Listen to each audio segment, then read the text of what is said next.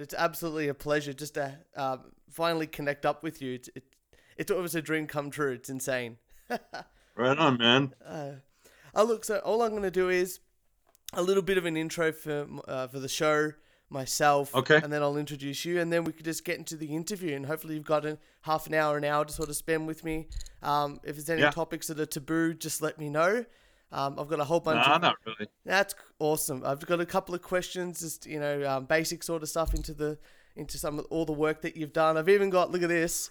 I had to pull them out of my collection. I've got the original Yeah, there you go. and, and a class. And that's that's seriously one of the records right there that got me into heavy metal music. Like coming from a classical guitar background, um, yeah. it's uh, it's amazing and. So yeah, amazing to be able to show you those two things. Right on, man. Yeah, That's that's, cool. well, look, I'm gonna do the intro and we'll just get right into it. Okay. Awesome.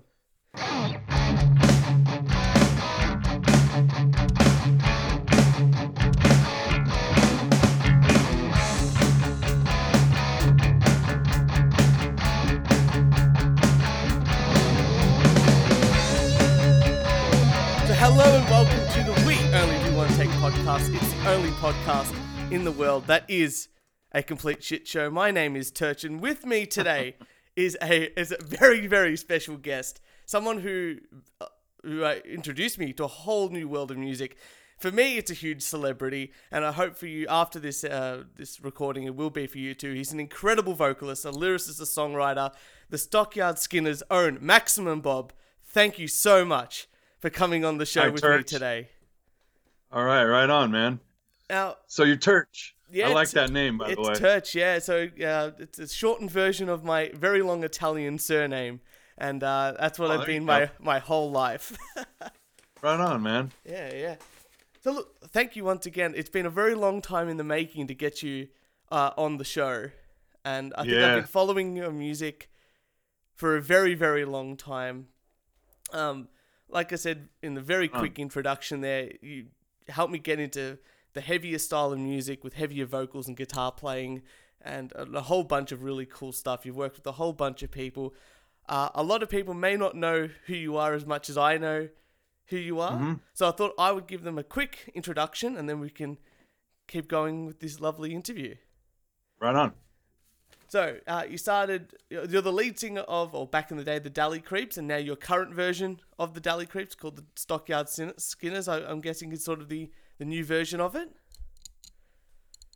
Yeah, it's uh it's uh, about half and half right now, although the new songs are are in development and we're we're actually really close with four of them. That's they amazing. should be we're going to play them live next like in probably in the next month, That's so. awesome. That's absolutely awesome. So you've had the opportunity back in the day to work with not only Buckethead from and Pinchface and stuff like that, but Mike Patton from from Faith No More and a Mr. Bungle album, which is Yeah. insanity. That was awesome. That's awesome. Yeah, And it was pretty I'm- awesome. I'm definitely going to talk to you about that. Uh, you've All worked right. with Serj Tankian from System of a Down on the Enter the Chicken album with, with Buckethead and Yeah. Friends. Uh, you've even been Yep. able to on a, on a Praxis album, Yeah. which yeah. is amazing as well, and I've got that on Yeah. vinyl somewhere as well. And Oh, there you go. yeah, yeah, and you, you recently put together the Stockyard Skinners and released a whole bunch of songs, like you said, coming up with their new album. I'm hoping that I didn't miss anything, but if I did, I hope I get to talk about it with you while we do this interview. That's pretty much it, other than my early life that no one knows about. But yeah, Well, let's. yeah, it's uh, well, how about we start with there then? What got you into into music and what got you into singing? Well, when I was a kid, I was really into the Beatles. You know, my, I picked up anything that my aunts and uncles had re- vinyl, and so I would listen to this and that, and then then I shifted off to Queen and and Cheap Trick, and so it kind of got me more into like a little more, you know, strange. I mean, in in in retrospect, it's nothing now, but Mm. um, and then uh, then I discovered punk. You know, Yeah. and so once I got into punk, Uh, you know, living in LA, we were right in the heart of Black Flag and everything else, and I I went to dozens and dozens and dozens of shows when I was 14, 15, 16. In fact, sometimes I I can't tell people that I went to a show, you know, my kids when they're like, "Well, that was show was in San Francisco. How old were you?" Oh, I was like 14. Well, how'd you how'd you do that? Oh, I told my mom I was spending the night at someone's house, you know, in town. then we get in the car and just drive wherever we want. But um, so you know, I was into hard and edgy. You know, I was definitely, um, but also with words that that you know sent a message. I wasn't as into the stuff that was that wasn't political. You know, like I appreciated some of the like the germs and you know. I don't know later on misfits and stuff like that. But mostly, I liked words to matter more in my at least that was my perspective Yeah, yeah, yeah. you know, saying something, being pissed off about politics and the way things were, and you know, anyways, a good thing we're not in punk bands now because we probably just we wouldn't even know where to start. oh, it's, But uh, especially in your political climate down in the oh USA. it's- in comparison Yeah. to Australia, um, uh, look, the, at least you got the consistency of a single president there. I think in the last uh, five or six years in Australian politics, we've had about five or six prime ministers. yeah, yeah that's and, right. And it's been, um, Yeah. But nothing changes for us. It's it's it's almost uh, it's almost like the same parties in politics, but it's it's very strange like that. yeah, yeah, definitely. And I think that so I went to Damien High School, which is also where where Brian Carroll went, Buckethead. Yeah, yeah. And so when we first uh, kind of met, started hanging out, we were introduced by some other people who who knew both of us, and uh, so he was listening to you know more rock and metal. I mean, at that point, he'd already started to to really deconstruct some pretty heavy duty players, Mm. and so then I come into his world, and I'm this crazy punker, right? And there weren't a lot of them at Damien, and I came from Chino, and I was like. I was crazy, right? And I would get up in front of all these people and tell jokes and just, you know, take take like an audience in the quad and then and so we just started hitting it off and then the more I was, you know, hanging out with him, I think I infected him with the crazy, but then but then he infected me with, you know, appreciating precision and and um, you know, more of the skilled playing. But it was a mind blower, right? I mean, he he was at that point, you know, there, there really was no reference for how he how he played. You know, I, I'd say, I mean, I watched him dissect players, and he would eat what what he needed from them, and I can't put it in any mm. other way. No, it's amazing. I mean, he, yeah, he could find someone like I mean, even at that point, Paul Gilbert was was at first daunting, and then within a couple months, three months, no, you know, and Yngwie, I mean, Yngwie, he just that took about a seemed like a month. I can I mean, you know, can he see- listened to him. I've listened to so much of, of his stuff, and I still collect his stuff. I, I like he's one of the guys with yourself got me into that heavier style of music, uh, mainly because I came Yeah. from a classical guitar background, and I loved the precision in his playing, and like Yeah, like yeah. you said, the contrast with your um, I don't uh, um, insane vocal lines and melody lines and and you know um, it, for me it was an in, a combination I never thought was possible within the music space. Um, Yeah. but I, yeah, I can hear see like you know, there's a little bit of Malmsteen, there's a little bit of Queen, there's a little bit of this, a little bit of that, even with his own playing, and I, th- I feel like you two just complemented each other in a way that I, I haven't seen in a you know I hadn't seen as of yet within my musical experience. Yeah, I I think in the early years, well, the first year and a half of playing, that I helped. Like if we went on, we went in some of the biggest dives, a freaking hamburger. Re- oh, we played it at a Straw Hat Pizza, and I busted through the stage, no less. And they had a little like two foot high stage made of plywood, and we're raging in this pizza parlor. People are sitting at their tables eating pizza and drinking beer, and just can't even understand what the hell is going on. Like we made no sense. We didn't make sense to anybody in Southern California, and it was so out of left field.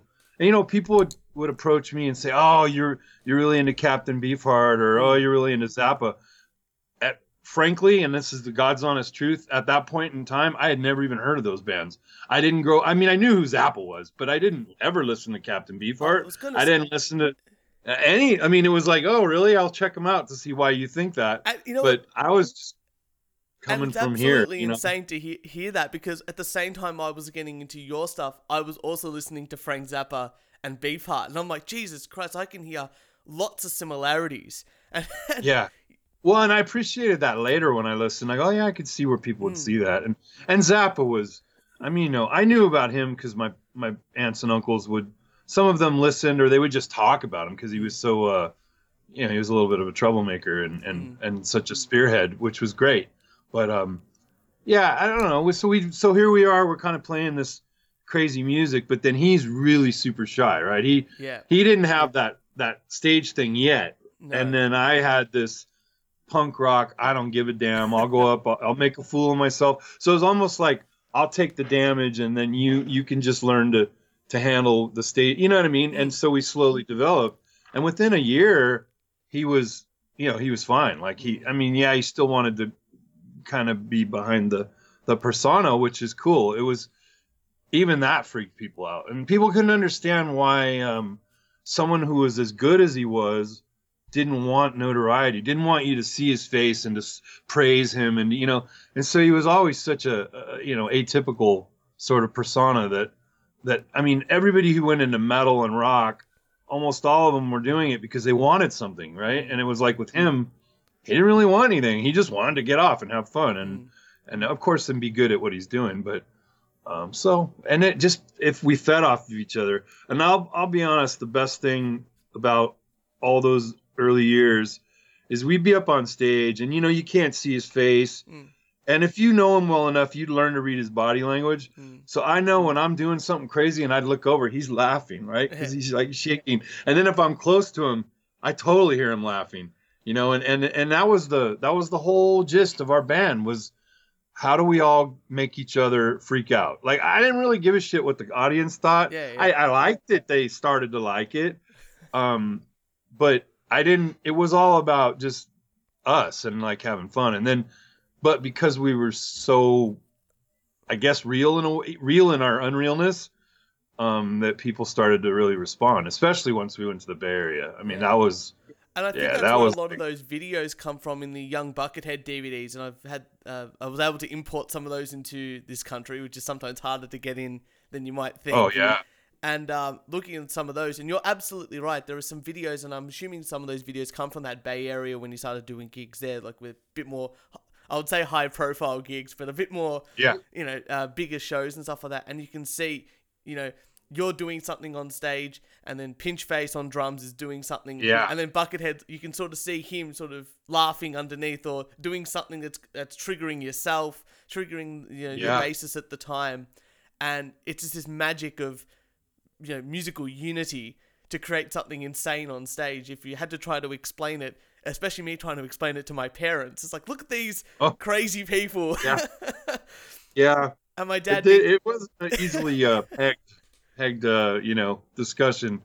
And and then of course you had to explain why you wanted to listen to it. yeah, In fact, I was thinking when you you know you said that the exposure to the lyrics, uh, you know, like of course some of them were were about some horror type of topics, but then the the cow stuff. I mean, I just have this because I grew up in a cow town, right? Chino, California has massive dairies, and so cows were sort of a part of my life. But I didn't I didn't work on a dairy or a farm. yeah, But then, and uh, you know, and like we would drive up north and we'd pass all the really big industrial dairies, and you know, like the the time that we heard this crazy sound out the window when we were driving with the window open, and I just immediately said, "Oh, you know what that was?" And they're like, "No, what the hell was that?" And I'm like, "Oh man, that's the whistling banshee of the shit yard." And they're like, "What?" And and I I just came up with it on the spot, like like the story about the you know, this is a true story. Cows get baling wire caught in their stomachs from when they're eating hay. They swallow pieces of wire, and so after a while, they get balled up, you know, sort of with this wire. So a guy's got to shove his hand up their ass with a big magnet and try to pull it on God. out. And that's a true story. That's true. So so I have this vision in my head that this guy puts his hand in, but this cow is sort of supernatural or just really crazy big, and and uh, he gets sucked in and so his head gets sucked up the cow's ass and then he chokes to death. And so this this sound you're hearing is his ghost and he's the whistling banshee of the shit-yard. And so we did a that was a song. It, it never became on record but it was always an interlude that we did live and um, it's still one of my favorite things ever. That's amazing. so it's pretty crazy. Yeah. Uh, I was gonna And I- say, I think I got the first two Deli Creeps um, demo tracks, which are scattered around the internet and very hard to find these days, especially without. Um, I think torrents are sort of dying off as a, a sort of thing with, um, with the Yeah, internet yeah. changing in the way it is. But that's how I initially got it, and yeah, it's so raw, and the stories that you tell and the lyrics behind it with the mu- the insane music happening behind it does tell a story. I remember the first time li- listening to Boom Shika and going, Yeah. Jesus Christ, like wow, that was you know the music. like, was what is insane. The music was Oh. insane. It's you know it's about cows, like you continuing on that sort of theme, and the whole story. And you're like, Jesus Christ, this is about a slaughterhouse and just shipping meat off to McDonald's, basically. Yeah, yeah, And but the imagery and that you put into the mind and and um you know I think lots of comparisons have, have been have been made with you and like the first like um uh, what's it called Texas Chainsaw Massacre with that crazy guy Oh, yeah. and stuff like Yeah. that. And I could absolutely I think at the same time you know I think I just watched that for the first time the original Texas Chainsaw Massacre because the Oh, new one's not as yeah. good and I could see the parallels and I could see that imagery and it was absolutely absolutely fascinating to sort of to sort of see Oh. that in a song. I would. I mean, I'll be the first one to admit that, um, especially Bill Moseley. I mean, he had he had a lot of influence on us. Just his, I mean, uh, not not necessarily so much of his content, but just his delivery and his Mm. that that very you know fast sort of Yeah. staccato way that he would speak. I don't know. It was it was cool, you know. And so yeah, he he he rubbed off on us. And I mean, you know, it's no mystery, but Bucket is is the world's I swear for, foremost expert on horror movies. I mean, I'll tell you this. I messed him up maybe with punk and he was tripping out on a little of the intensity. But then I'd go to his house and he'd pull out the craziest movies that were like, you know, back then it was harder to get that stuff too. It wasn't, you couldn't just download it on the internet. And, you know, I mean, Cannibal Holocaust and stuff like that. I'm like, I'm like, dude, like, why are we watching this? But then on the outside in the band, I was supposed to be the one that was all crazy and about killing people, right? But behind the scenes, he was way more into that stuff than I was. So I'm like, yeah, whatever, man. Uh, I Yeah. like, it's funny. Uh, my friend introduced me to Cannibal Holocaust, the film, and then he's like, we watched it, and afterward he goes, "So do you want to play the song?" Like he's a guitar player. He's like, "Do you want to play the, intro music?" I'm like, "What the hell?" Like it's the most beautiful, calm melody, Yeah, yeah, it and, is. and then it goes It into this insane film, which is insane. Um, Yes, and gory and, and you know Oh. almost seems too real to be um, a film, but yeah, you're absolutely right. Um, Yeah, it was. It's kind of goner. So Yeah, so you're playing all these shows, and how do you connect up with the guys from? I guess at this point in time was Mike Patton and Mister Mister Bungle. At that point in time, how did you connect up I- with them?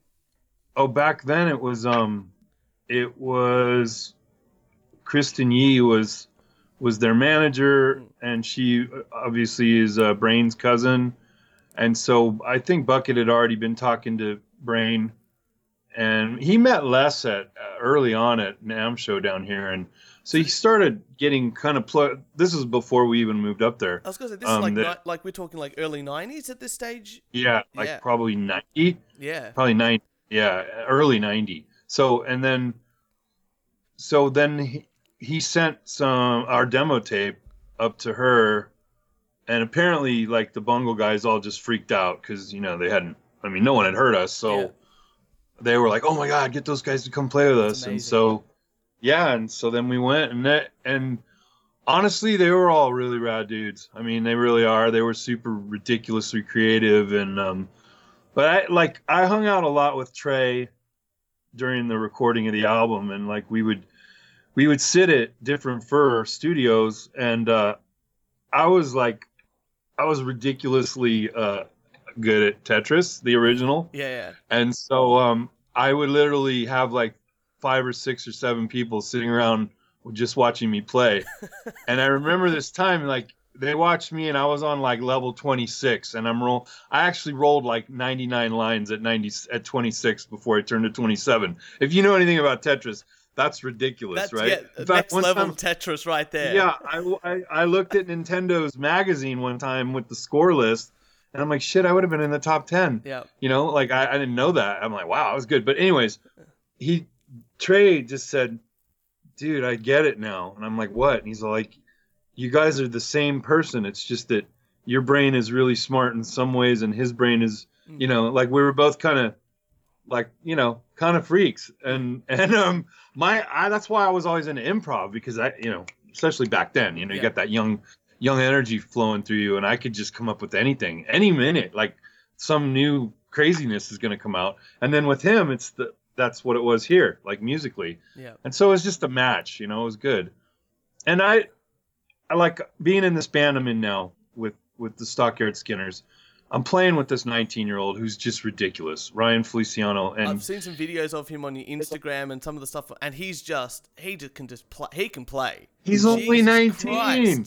Yeah, you he's only 19. And and you know what? I'm impressed by um by he's you know we started doing the Deli Creep songs, and it's really hard to play a legend, you know, and to try to do. And so he's he's adapting a little bit and and improving and making it more his. Yeah. And he's finding some rhythm changes here and there that just and it, it helps me because I feel like I don't want to be in a cover band of my own band. You yeah, know what I mean? Right. I want to be in a live thing, which is alive now. But that being said, like it, it, it gives me an appreciation for how much of an effect Buckethead Buckethead has had on this entire young generation of guitar players because, you know, he's a monster, and and like he's a monster in ways that, unfortunately, and I and I really don't mean this as though there's something I want out of it, Mm. but I wish he'd written more music for singers because the dude, besides being killer at all this, what Yeah. you know, that's wonderful, but his riff writing and his feel for for just song, eh, like I I went in when he was doing the Guns N' Roses stuff, and um heard one of the songs that bass got kind of they didn't use on Chinese Democracy. Mm. I'm telling you right now, flat out, it's one of the baddest songs I've ever heard in my life. Regardless, all bands. I, I was like totally like, dude. And when he told me, yeah, they're not going to use it, I'm like, are you effing kidding me? Like, this is the baddest music I've ever heard. And so, like, I kind of wish he'd been in more bands, you know, just to be like, because I love song, man. I grew up Queen, right? You know, like, like I come from how do you make the singer, how do you make the song? Mm. you know and um, anyways i just think and so this kid and he's got the, the sky's the limit for him Mm. and um but i'm i'm happy to get it get to sing the songs i love some of them They're- you know? they're i mean amazing. they're they're a part of me yeah and i still feel it like i get up on stage in fact our last show i will say even though there weren't that many people there we're you know we, we don't have a following in la yet but i'm telling you like it's it started to be like I really felt like I was where I was back then. Like Mm. my my brain turned off. Like I was no longer conscious. I just left the building, right? And I'm in my I'm in my place where I'm going crazy. ama- And like I'm a, I'm an accountant by day. I know I look like one. Um, but I get to play music at night time, you know, and uh, you know I'm lucky enough that my partner plays, and I've got a whole bunch of you know all my close friends sort of play music and this and that. And you're absolutely right. You go, you know, you go home from your day job, whatever that is, and you can be sitting in front of a computer working on numbers all day. You come home and r- turn on an amp and just crank the crap out of it, and just play a couple of riffs, and suddenly like you're in that happy place. It might even be your home at a mate's place, or if you have the opportunity to play on stage. Even if you know I've been playing in a cover band just to just to keep me going, but even playing that, um, you know, I hate playing Bon Jovi as much as I hate playing Bon Jovi songs. um, the the ability to go, you know what? Everyone in the room is enjoying living on a prayer for the four millionth time. Uh, that's what I'm here to do, and that that's it's the best part of playing music. You're just seeing one or two people go absolutely nuts in a crowd. That's all you need sometimes. it's true though, you know, and and what is I mean, you know, Budweiser's the number one beer in America. There's no sense of that either. Like sometimes what's popular, it's a mystery to me. But but like music has a certain, you know, we we've been joking about. There's all these memes with Tool and when Yeah. you know the Tool, Tool album coming out, and so people are you know joking about this and that and time signatures and all that. And I'm like, you know, well, like okay, they're great, but some people have a point in that sometimes you want the resolutions to fall where they fall naturally, where you feel, you know, we feel the way music creates tension and then resolves, and then when you leave it on what whatever note that didn't resolve, so that it takes you somewhere else. But all those things are almost in our flesh, you know, the way we we expect them or we we hear them. Um, which, on the flip side, when you can do it where it makes no sense, and yet then you want to listen to it again. Like I really think some of the Deli Creep songs as we're breaking them down when we're rehearsing them, it's like you start thinking, man, I don't know how he thought that structure. Like what it doesn't make like some of the songs make no sense, but then once you've heard the whole song, you go, wow, yeah, that was cool. I get all right, and then you want to hear it again so you can figure out what the hell. Like Boom Chicka, Boom Yeah. Is a really good example. That Yeah, song yeah. is really, it's strange. It you seems know, like the it's like four structure. songs mashed into one that somehow Yeah, syncs yeah. together with, you know, and it's amazing like that. I, I love it. Um, it's Yeah. always uh, Chores is a bit like that as well. I'm just pulling up the record here, but Chores is a Oh, bit like that, and that's I every time I try and work out how to play that, I don't even know where to begin. Um, i- yeah, it, it's songs like that that just sort of stick with you though, because it's got this atonality to it, but there's a melody hidden in there, and it's that almost subconscious level of melody writing that you're looking Yeah. for within music. And you know, maybe it's you know bec because I've had the opportunity to play so much music. I'm sure I'm sure some people who who you know they're not going to be into that at all. Like you know, with a pop Right. with a pop sensibility. But for someone uh, you know like myself and my you know friends who like this sort of insane sort of fun, you know, try your best to freak each other out sort of music. Um, Yeah. that's where it really know really shines. Yeah, it. I mean, whatever makes you feel good is is what works. We. And by the way, I wanted to just talk because you you said something about lyrics, Yeah. and I was remembering about how I would go off on a diatribe about mad cow disease every now and then on stage with with Buckethead with Deli Creeps. Well, so in the new band, we're doing a song called Spongiform, where I've taken that that idea and then uh, filled it out, and so that song is going to be really whacked. It's Mm. basically about you know that you're becoming a different person inside. Because if you know anything about mad cow disease, it Mm. people hear voices and then you know, I mean, it's bad. So, uh, but bad sometimes a great Yeah. subject matter for a great song. So, well, well, so some of the new stuff is going to be whacked. I'll, that's all I'm going to Well, say. if- if, if I can make one request as a, as a guy just sitting in his uh, home office here in Australia, uh, one of the songs, when you talked about lyrics, one of the songs that always gets me, and I think is one of the, the b- most beautiful Deli Creep songs, and this was off the uh, the album, what, 2006 or 2005, whenever you uh, released that one there, uh, is Time. Right. And I never Right. like you know at the beginning I'm like yeah it's such a simple song and it's beautiful and the guitar solo is fantastic and the, but the lyrics you wrote for that song there and even the melody line which I think you almost put on a, a new style of vocal a new vocal Yeah. performance on that song as well. Um, the more I listen back to it I'm like Jesus Christ, the lyrics are just absolutely phenomenal and that you know one of the songs that really you know that's one of the songs you can show your family members to to get them into Yeah. the band as well which is Yeah. of it's a double it's a double you got to do both but uh, time absolutely fantastic song off that record um and and i think Yeah. it's it almost a, a little bit of a departure from like the insanity that yourself and buckethead would write together. Uh, I think that was a right from the beginning. We um we we actually said like we should write this just like write a song that's total like a total normal song yeah and make it and make it like it really matters and and it does matter. I mean when I, it wasn't when i originally thought about it i just sat down and wrote some words and then it started to come and it was like oh i mean these things and it's weird it's almost uh like i wrote it when i was 21 or no 20 whatever it was yeah and you know now that i'm older i'm like shit that song means way more to me now than it did then when i understand what i wrote yeah it's kind of like I was looking into the future, but but uh, it was funny. It was always that thing where people were like, "Wait a second, wait, wait, wait!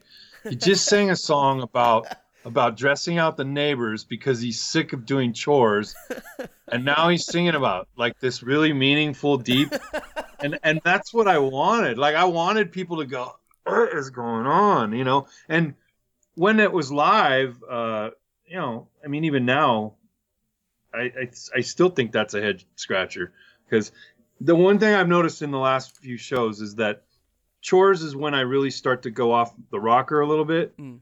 and I think that that I'm I'm trying to really focus on enunciation so that people can definitely get what I'm saying. They might not understand it real time, yeah but then then then when we get to time, it's like, well, why is he being so nice all of a sudden? He was just he was just all mad a minute ago. He's mad and he's I'm flailing around and you know I'm I'm edgy and mad and and then by the time we get to Can I Ride, I've gone completely off you know the rails and and so then I can just completely d- just destroy on that song and I always feel like that's how we we used to start with that song all the time, but now I feel like it's a good way to end because it's just uh It's a madness. peak, Yeah. that peak of like Yeah, that it's a good end peak. of the you know the it, you try to you try to take it's something that's hard to describe to non-musicians i think when you write a set list you're trying to take the audience on a journey it has to be that ebb and flow of the songs and Yeah. the, and the, and the way that you you know you're playing music you're singing this and that and you know you want to be able to pull back a little bit to be able to give your voice a quick break so the next part's bigger Yeah. you know, which is always really, which is something I never realized until my partner was like, who's a vocalist, is like, I can't sing these two songs back to back. I will die. I've totally said that. And like, and yes, it's it's brutal sometimes. and um and it's changed the way I've thought about set lists and this and that. I always describe it and um you know like Star Wars. It starts off you start off pretty big, and then you go dip down in the story. You know, you set up Luke, and then it builds up again when they they, they save the princess, and it dips down when Yeah. they do this. And right at the end, that's when you blow up the Death Star and you leave them on that climactic ending. And that that's how I Yeah, sort of think of go. it. Yeah. And I think every, most I think most people have seen the original Star Wars at this point in time. So I think it's that, Oh. for me as an analogy, it should be pretty spot on. I remember like uh I don't know, like like the energy level that it takes is uh and like I in fact after our last show I went to the edge, you know, and I know where my my edge is growing like because I've been playing more and so I'm starting to be able to handle the antics and stuff. But then I was like, you know what, that's it. I got to I got to get in better shape and so um since then I've been I've been totally like I've changed my diet That's and um, so yeah, like so I've already lost like probably 35 pounds since our last show. oh man, that's And, um, amazing. Yeah, yeah. So by the time we play again, I'm not gonna fall down dead, which is good. Cause it was like, whoa, man, I'm seeing like little spark sparklers going off. I'm like, oh, that's not good. I think that's oxygen depletion. but um, yeah. But anyways, yeah. I, I mean, it, it's so much fun to just to leave them with a with a you know a nice baseball bat. Yeah. I'll, t- I'll tell you too, like this happened back in the day, like when we played with GWAR. Um, you know, GWAR's got a big, huge built-in audience. This the Deli Creeps, and you know they're there to see GWAR. They don't give a shit about the opener, right? Yeah. And so we played a couple pretty big shows with them, and um, the the second one it was like you know when you first come out, they're they're down in the front like you know screw you and you know bleh, you know they don't like you, they don't like you, and um, but by the third song it was like it starts to change, right? And then by the last song you get a big yeah, and Yeah. that's it, man. Like if if you can do that every time, like there you go. You know, The just change the room. changing a whole audience to, to from not wanting to listen to you at all to, to loving you and wanting to buy that you know Mm. the record at the at the merch stand. That's the that's a really big Yeah. part of music these days. yeah, yeah, you got to sell them, you know. And but I'm lucky that the guys that I'm playing with now are are all uh, they're all good. I mean, Renee is the drummer. He he played with Bucket and I before. Right. We he played with Bucket by just them, and then I was in a little project that we played a few shows. Um, Is that the hook and pull? Yeah, hook and Yeah, pull yeah. gang. Yeah, yeah. So that was he's a badass. Like you know, he um Bucket gave him Cuckoo Clocks from Hell and said, you know, do you think you could learn this? And he came back like in I don't know what it was, a week or two, and he played the first three songs. He could play them on drums. Amazing. And I, you know, and later on we talked about that, and and I just said, yeah, you know, that's not. I go that that's not real. I go, you're playing like you're playing drums that were put together by, you know, by Dan Dan Yeah. Monti, and um, how did you do that? You know, because some of the drumming on there is insanity. It's It- like whoa, whoa, whoa. so that guy, like, he definitely proved his uh, metal at that point. and then. We we saw each other actually at a Buckethead show. We um, ran into each other in L.A. and uh, a couple years ago, and he said, "You know what? We should do something." And I'm like, "Well, let's do it." So That's that's where that started. Yeah, That's awesome. And um, like you know, you just said we did the hook and pull gang. I think that was like um mid two thousands, give or take, and stuff like that. While Yeah. Buckethead was doing the Guns and Roses thing, which is it's yeah, amazing yeah. to think that he was like recording with Guns N' Roses, playing with um, you know, um, recording with Guns N' Roses, the same playing shows and stuff like that, and then just coming to play guitar and stuff with you guys, and at the same Yeah. point in time. Recording some, I think some of his best albums, like you know Pepper's Ghost, Oh, um, yeah. Asylum of Glass, Oh. and all those albums are just riff mastery when it comes. to yeah, that he was he was on fire around that time. And dude, in my, I mean, I, I don't even think there's any question. He's the he's the riff. He's the riff king on earth. I, I've, I mean, I love guitar. I'm, I'm into everybody. I've listened to all the great guitar players, and you know, I'm learning a lot more about some of the modern, the modern stuff with with the djent and all that. Yeah, but, yeah. but if you're talking about riffs, and especially rhythmic, Mm. and you know like just it dude he's his pocket so to speak Mm. on the guitar is unparalleled and and that's why like when i talk about you know the whole thing with singers it's like dude man you're you're yeah i'm like i'm like you're making all these albums like make some with some vocalists because Yeah. those freaking riffs and like just having these yeah and, and actually this kid that i'm playing with it's like dude they're, they swear to god you know they're cut from the same cloth it's like uh like they can just spew out like 50 riffs and then you know and i mean every time i see this kid he's got a new not one he's got 10 like oh and i came up with this and but that's how it was with bucket. Bucket would literally just lay, sit there and it was like a sprinkler. Like it was just going oh that was a song. You know there's 20 more riffs. I mean it was just it was wild. And so i would have to like sort of like rein him in a little and go okay wait wait wait. Put that first one together with with that one. And then you know and it was like. Okay could you could you combine those and then make a you know make a chorus and you know so it was like it was like having your own computer Yeah. that, that was spitting out music so And I guess that's how Anyways, it was. yeah. I guess that's how it was during the Enter the Chicken recording. Because I feel like you know, getting Serj Tankian on a project with a, a myriad of other vocalists, including yourself. I mean, we're talking. Yeah. That's that for me, an album with some of the tastiest riffs I've ever heard, and some of the most fantastic vocalists and vocal performances I've I've heard. And you know, at that oh, point it's in time, I think. yeah Um, and especially yourself, the hand. I, I think my, my partner can't even listen to it because of how intense it is, and I love it. Like, So, it's, it's do you know the story about that song No, no, and uh, that's why I wanted to bring it up because I, I've I've heard that there is a story behind it, but I'd, Well- I'd like to hear it from the person who wrote the lyrics. It's amazing. All right.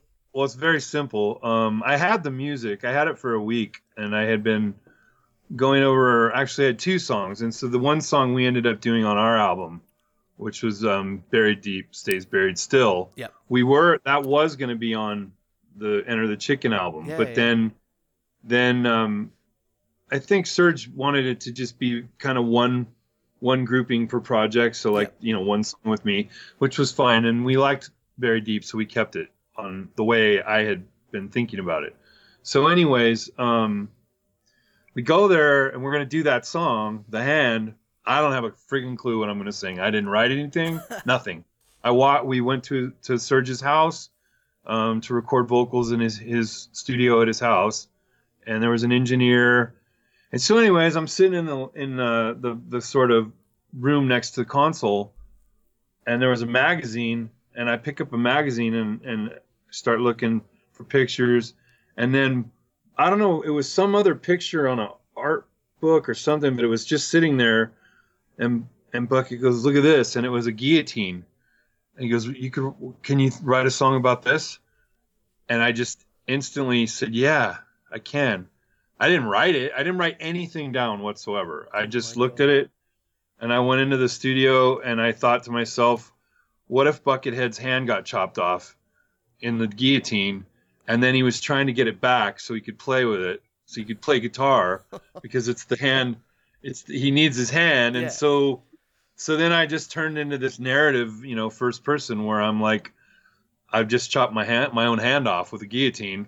You know, why why would you put it in there? I mean, I asked the question. It's like I, I, I didn't, you know, how, how can anything go wrong, right? By putting your hand in a guillotine. And then, um, and then I thought about like if you pick it up, and I said, well, I don't know what I can do with it. I can still pet the dog with it. That got everyone. So I just went completely 100% improv through two full takes of the whole song. And when I walked out, that's it. Two takes done. that's it, two takes. Oh my god. And I walked out, and and Serj was just like, he was shaking his head, and, and then his his assistant was looking at me, and then he looks at everyone else. You know, Bucket and Dan were there, and he and he says, "How did how did he do that?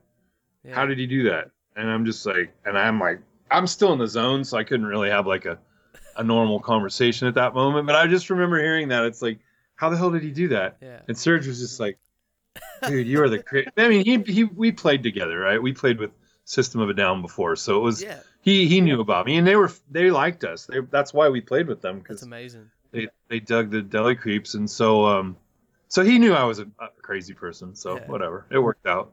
But I loved it, and then they brought in the the, the opera singer, and holy crap! Like once I heard the finished version, I'm Yeah. like, oh, that's badass. Yeah. You know that oh, bad. you don't ex- you don't expect it on that song at all because it comes in. I think with her with the uh, and I can't remember the vocalist's name. But yeah, that, oh, yeah, yeah. uh, and then the riff just rip like rips through, and then your Yeah, vocals it's- just come in, in you know.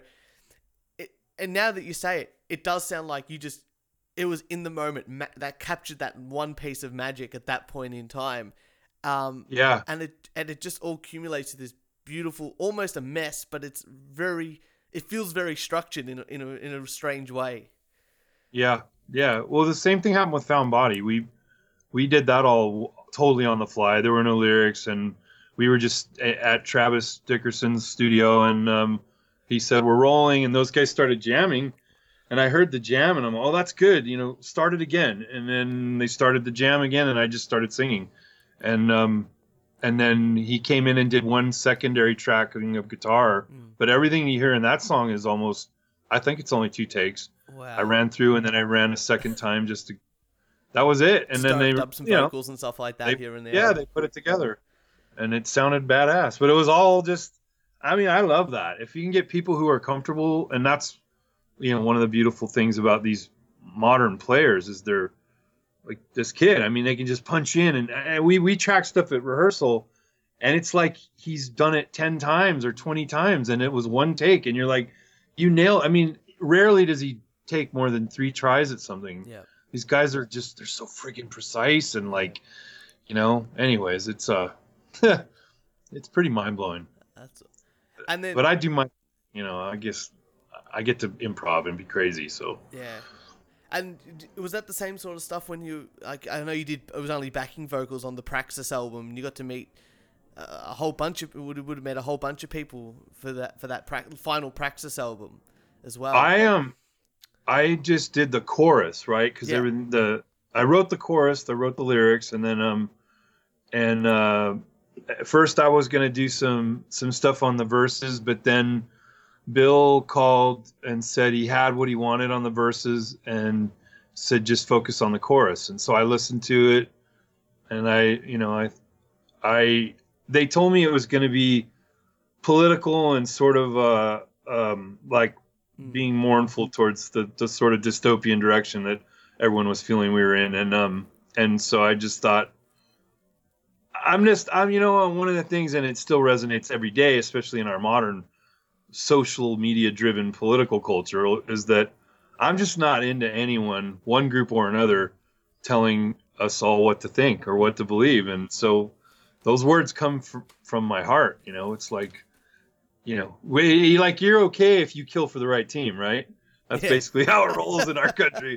And, uh, you know, I, I did this whole diatribe in studio with Travis and we lost it, unfortunately. But uh, I just did this whole thing on, you know, like how I, as the the homicidal maniac character, that's no good, right? I'm bad because I want to murder someone for my own gain. But now, if we roll in some tanks and bombers for for a larger gain, no, you're good. You're good. Go ahead. And it was really funny. I just went off on this whole like this diatribe. Well, if I had my own aircraft carrier, I could just do whatever I want at that point, you know. But heaven forbid I slit someone's throat. Yeah. Yeah. So, anyways, yeah. And so let's go. But- in, let's go into the new band because I I've seen some uh, some few clips on YouTube. You're on Instagram posting stuff all uh, all the time, uh, Yeah. on Facebook and stuff like that. How did you come across these this new group of of players and um, who was crazy Well- enough to take you up on the offer? I got to tell you. So I start with Renee. Yeah. And um and and the really shitty thing is that uh Ryan, the guitar player, he was like he sent me something when he was 15 years old and, and wanted me to listen to it. And I did listen to some stuff and I and I saw some things he did on Instagram.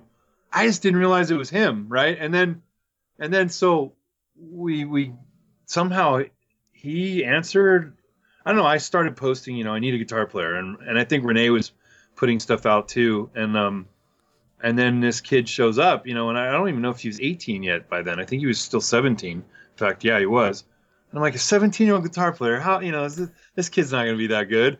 And then I start watching his stuff, and I'm like, dude, what the hell? I mean, this kid's this kid's good, right? And then I realized it's the same kid from two years ago. I should have picked him up then. I would, you know, we would have we'd already be a band, like a big band. But anyways, it's um, then um, bass player's been the hard part, you know, and it always was. It was with the Deli Creeps. I think we had five or six bass players in the Deli Creeps. Yeah, bass Yeah, players six. are, are, are, are good. Yeah, they okay. just- There's lots of bass players. None of them are good. Yeah, they're not good, and they're not, um, a lot of times they're they're the least. Uh, I don't know, whatever. It seems like, and I'm not talking about the current one that I'm Yeah, with, yeah. but Yeah. Uh, maybe more about the Deli Creeps era. My cousin was was was Toenail. He was and he was solid for quite a while, so that was great. But you know, sometimes they just they don't stick around or whatever. But um, but uh, Zetch is the the current bass player, and he's really good. He went to Musician Institute in L.A. and then and then he was living in Arizona, and so the guy had to commit to moving from Arizona to California, which he's done. And um, you know, I really appreciate that. He's got kind of a crazy uh, mad Celtic look with you know long ass hair, so it's good. I got a couple guys with long hair, and then and then it doesn't make me look so bad. I'll, I'll just be the you know the kindly gentleman up there singing about horrible things. But um, and then Renee is you know he's great. So Renee, Zetch, Ryan, and Bob. Yeah.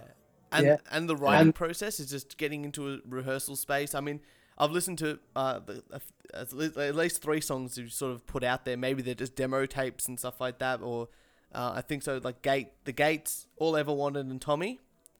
They're the Yeah. three I've been able to scrounge around. Yeah, and no. find for.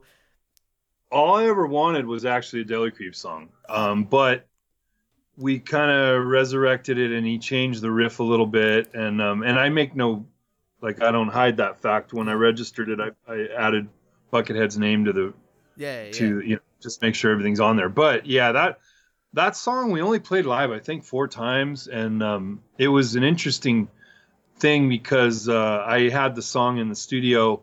It used to be Sledge Fest, right? And I didn't, I never, I never really embraced it. It wasn't my favorite, so I thought, well, I'm gonna do some new lyrics to this song. And I think at first Bucket was like, ah, man, you know, he didn't, he didn't like that it was more sort of normal in a way Mm. but then later I, he did. I mean, after he heard it for a while, and he was like, "All right, that is pretty badass. Let's just do it." And so we did it, and and um, so I wanted to play that song again. And then the Gates, I kind of wrote the Gates by myself, and then um, I got Ryan to to play better guitar. You know, play a little more. Because I did it with MIDI and that sucks, and Yeah. you know. Anyways, uh, so I had, I had, I'm like, yeah, a real let's get guitar some player play the, the yeah, I'm a real guitar. It's hard, man. I did another song um, with with some other people helping too. That um, the what's you know what the hell? Why am I spacing on the song? Tommy. uh, no, well, Tommy, Tommy was a song. The riffs were all written by by Ryan before we got together, and then we just sort of we switched it up a little, and then I wrote the you know obviously I write all the lyrics, so Yeah. It's Um, kind of, and- this, this whole setup kind of reminds me of um, uh, the second phase of the whole Van Halen thing. Apparently, Van Halen was very like he used to write fragments of songs, and Sammy Hagar used to put them in in order. in yeah, way yeah. That, that sort of, and it sounds like a very similar sort of uh, methodology of songwriting. Like you know, there's hundreds and hundreds of ideas just plowing through, and some you're just making sure that they, you know, not fit a normal, you know, Yeah. not necessarily a normal structure, but a structure that's allowing uh, the rest of the band to be creative at the same time. Yeah, it, you know, I'm I'm experiencing that right now with two, the two of the songs we're we're finishing. Is that in the old paradigm with Bucket, it was like, here, just here's pieces, and we would kind of just put them together, but it was um, it was like it was never natural vocally. Like songs were never, you know, your A B A B Yeah. C. You know, I mean, it, it was very uh, different.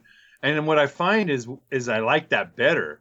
So like these guys, I'm I'm kind of trying to get them comfortable with the fact that like, no, you go ahead and put the structure the way you want it, and then I'll find my my route because sometimes it forces me to make these abrupt th- changes, but that brings out good stuff like chores. That that song had all these weird abrupt sort of switches, Mm.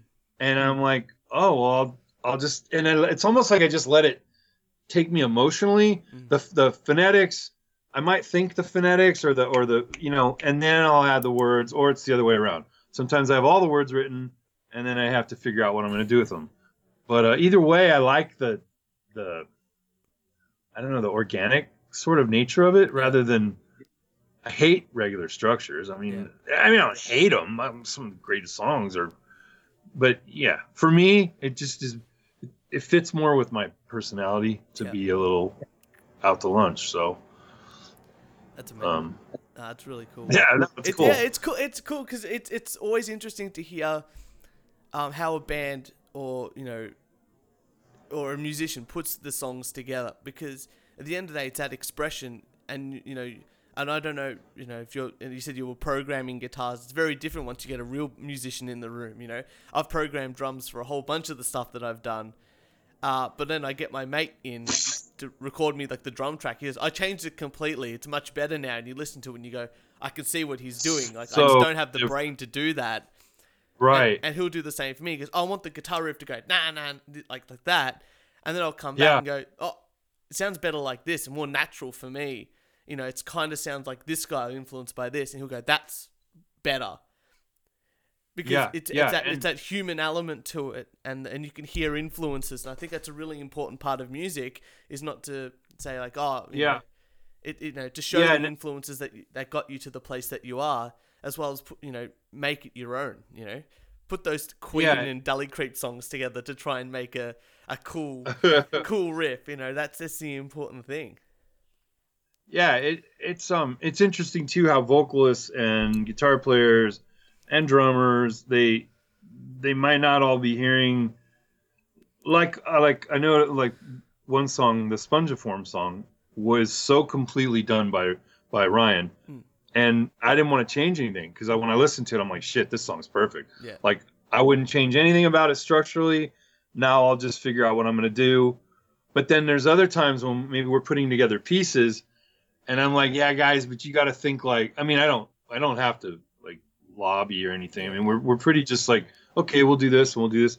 But like, you know, sometimes you want to figure out, well, that vocal needed to do something, and then, you know, crazy part about this kid is he never thinks about solos, and I've kind of had to like, kind of have had to like say, hey, dude, you know, you know, you're a badass, right? And um people who are into badass guitar players like guitar solos. Mm. You know, even not maybe you don't have to do it the whole like the whole song like Yngwie, but yeah. And so now he's getting better at finding the niches for that, and and they're also not all the same, which is also how Bucket was. He didn't he didn't always put the solo in the same you know spot of, of the song, which was great. You or know, he kind of completely it. changed what the riff he was playing over, like Yeah. you know, going to a Yes, different yes. part.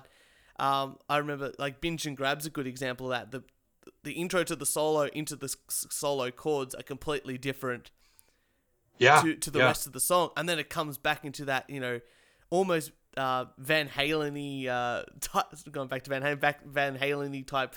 Uh, I always think of Panama. I think the first time I played it for my partner, she was like, "Isn't it just Panama?" I'm like, "I can hear that now. I can I can definitely hear that now." Yeah, yeah. And but it's it's You really know- cool because it's a completely different. It, it's the Deli Creeps version of Panama, which is yeah, awesome. yeah. You know. Yeah.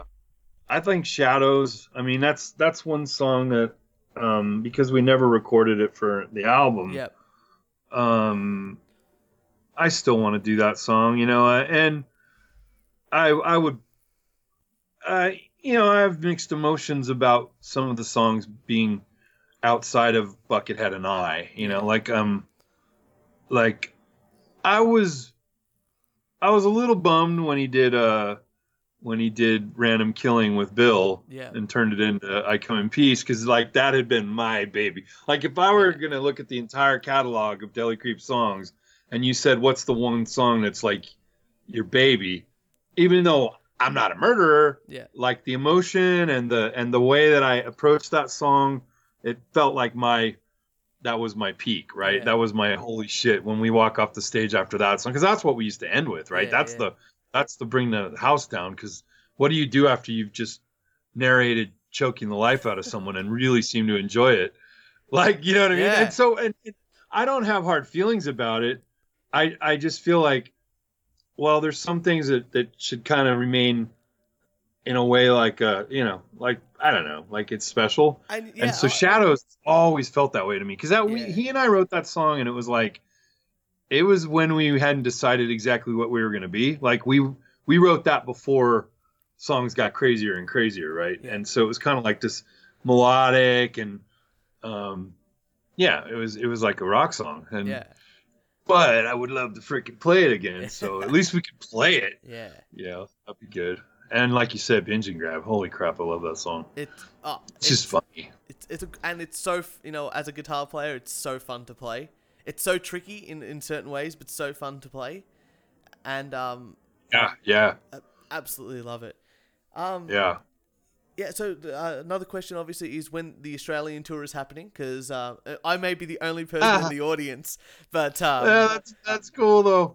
I you know what? We're working on um on getting more happening, you know, Yeah. and so um, it's been hard just because of different uh, circumstances and um, we're all kind of we don't live super close to each other. yeah, Like R- Renee's all the way on the coast, and then I'm sort of in you know Claremont where I used to live with Buckethead, and then and then um, everyone else like the other guys way down south, uh, bass player and the guitar player's in the middle. But Yeah. but anyways, it's it's harder to get together than it was with the Deli Creeps. We spent every day in practice. Yeah, yeah. You know, we practice four or five times a week. So now it's it takes more time, and so but I really think we're we're starting to really get stuff done, which is good. And then next we'll play again. that's awesome. So yeah, we want to play the new songs. So because I'm they're badass. Like Uh, yeah. the dude, he's a badass guitar player, and his his riff precision is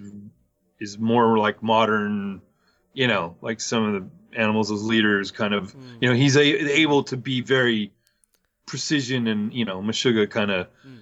heaviosity if you want, but and then still we got to mix it back to to me, right? It, I, it can't be one of those bands. That's not in my nature as a singer. yeah, But so we're trying to find, and I I feel like as long as the topic of the song takes me somewhere weird, emotionally, then I'll I'll find the right tenor that I'm going for with the singing. So, but I love it. Yeah. nah. Anyways, it's so good to. I will get to Australia. All right, Yeah. we'll get to oh, amazing. we'll get to. Europe and we'll get to Australia. so, yeah, don't worry. And by then, maybe ten people will know, and you That's can, right. can I'll tell ten up. people. That's it. Hey, if we could tour with someone, then that- then that would help. That's amazing. So anyway, and uh, I yeah. In think fact, trying to get a sh- bungle show, you know, that would be the best thing. that would be amazing. As I heard, aren't they weren't they getting back together for a little bit to do a couple of sh- random Yeah, shows here and playing. there? Now they're playing three in LA, so I'm like, come on! But I don't know how to get a hold of anybody. just just Yeah, I haven't talked to anybody in years. just give him just give him a call. Just you know, just send him a, a, a tweet or a or something like that. It's got to be some sort of way. Yeah, I'll try. I mean, we've been trying. Whatever. awesome. And Yeah. um, you know, sort of been saving. And how's your relationship with Buckethead now? Because he's obviously doing his whole massive I series and this and that. And if you don't want to talk about it too much, obviously it's all good. But you know what? I don't mind talking about it. It's it's not with this like because in all reality, I it's slowed down in the last six months. I think because enough people have seen things that have been written and whatnot. And but you know, for a while, I was like, oh my god, every other day I'm I'm being asked about Buckethead, and I'm like, listen, here's the deal. I haven't even spoken to him in oh god, it's I think eight years, Oh, wow. six, seven, at least six years, and I don't. I understand one thing, and that is that when we see each other, it's like a forest fire, right? I mean, and like we don't we don't not get along. yeah, We when we don't see each other for a couple years or whatever back then, when we did see each other, it was like everything's the way it was. You know, we're just we're just kind of naturally like we're like good friends naturally. Mm. But then I don't think you know he didn't want it to take him off the route that he's on. You know, and he, he's he likes what he's doing and the way he's doing it, and you know I don't blame him. I mean, it's working for him, and I'm sure if he were being completely honest, he would say the shows we played were probably his most, you know, or among the most fun things he ever did, and that he would probably do that if that were, The you know, if it were a question of, of the only show that he could play for the rest of time. But it's it's okay, you know. And but I I don't I miss the not the music more. I miss the you know we were friends like we were friends before we were in a band together, and so I miss that part of it. And uh, and I'm sad because you know his like where I knew him in Claremont and with all the family and stuff. That's all changed so much. But um, yeah, he's and you know what? Flat out, he's he's a really good dude. He's a he's one of if not the nicest people I've ever met in my life. And um, so anything that that takes him in the direction that it he goes in is not malicious towards me. You know, I'm sure that he wished it could be, but I just think he knows if we hung out, then pretty soon we'd be, you know, like playing a show or something, and then he, you know, and it just gets him out of his out of his uh his element. So, anyways, yeah, but he's a good dude, and um, it, it's been good with Renee because Renee knew him also, and so we have some common ground there, and like um, you know, it, it just keeps us all on the on the sort of real Yeah. and not a not they don't need to glorify you know they don't need that tie-in where it's like you know oh because this was a buckethead thing. It, they like the music Mm. you know and we all like the music. So when we play it it's like we're doing this because yeah it's badass. Mm. you know the dude wrote some nasty shit on guitar. He's he's a freak you know? Yeah. but yeah but anyways i'm i'm sure i'll talk to him before i die you know? I'm, i mean i feel that way you know? Like i i'm sure the day will come but and i was i was worried for all that time when he was hurting with his back and you know and it didn't look good there for a while and then when i heard about the heart thing i'm like Yeah. you know i expected it would be the me you know i'm i mean i have health issues but i'm getting better Mhm. you know losing weight helps but yeah i never thought he'd be the one to say he had a heart problem Yeah. holy moly so i'm hoping that's all good No, that's but right. yeah Well, we never know. He- one, one day, uh, well, I might see both of you in Australia, which would be uh, Yeah, well- inconceivable to me, mate. Like it's it's. It, I've always said the, one of the reasons was to come and you know if the Deli Creeps were still. I think back in the day, I said if the Deli Creeps were playing in America and I could afford it, and I was at university or high school at the time doing that sort of stuff, Yeah. I would have loved to been able to do it. But um, hopefully in the future, I'm able to do see both and and um, Yeah. experience experience the stuff that got me into uh, this weirder, crazier, more insane side of music. And There you uh, go, and yeah. it's a f- and uh, you know they ne- they say never meet your idols, but this I got to say, Bob has been one of the most um, exciting, fun, and craziest things I've ever been able to do. So I want to absolutely thank you. It's been a long time in the making to get you on the show. awesome yeah And but uh, can i can i uh, can you plug one thing you can plug. I I was really- gonna let you plug whatever you want, mate. Go for All it. right. Well, I gotta say, um, I want everyone to go to stockyardskinners.com and then um, click on the join herd page and put in their email and all that because it's not just about live, but but you know, just a way to reach out to people. We're gonna have merchandise and all that stuff, but but it's also just to make sure people hear the music, you know. Absolutely. And um, in fact, on that note, I I'm still sort of perplexed why the Deli Creeps aren't on Spotify, but whatever. Well, Uh, luckily, should luckily I have that a, a physical copy, mate. That's the There you go. Well, I got about I got about a hundred of those if somebody needs one. So absolutely. yeah, they're just sitting. I like every now and then I'll give one to someone who, who says, "Oh my god," you know, or I, I read something on Facebook and they say they can't find it, and you know I reach out. But No, anyways, yeah. So thanks, man. I appreciate No, this. and uh, make sure you know um, you're on Spot. Um, sorry, on um, Instagram. You're on um, Facebook as well. So make sure you follow Yeah. Bob on there. All these music projects and stuff like that. That's how I got in contact with you, and um, hopefully more man. people get it. You know, get. You know, um, we've shown people that may not have listened to you before uh, some exposure to the some of the stuff you've done, your incredible career, all the new stuff that you've done. You know, um, incredibly lucky to be able to play and continue to write music. And I hope to hear a whole bunch more stuff from you Right in the on. future, man. You will. It's awesome. Crazy stuff. Thank you. So, Right. Yeah, thank you so much. Oh, Yeah. look, I'll just do my little outro for the show.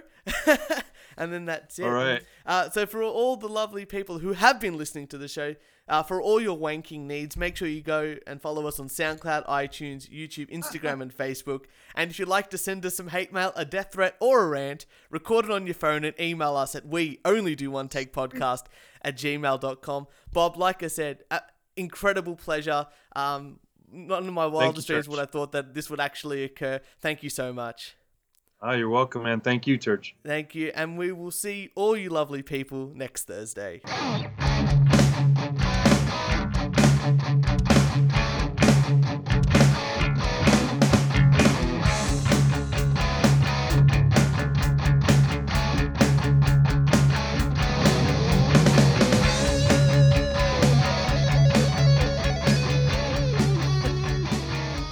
Cool, man.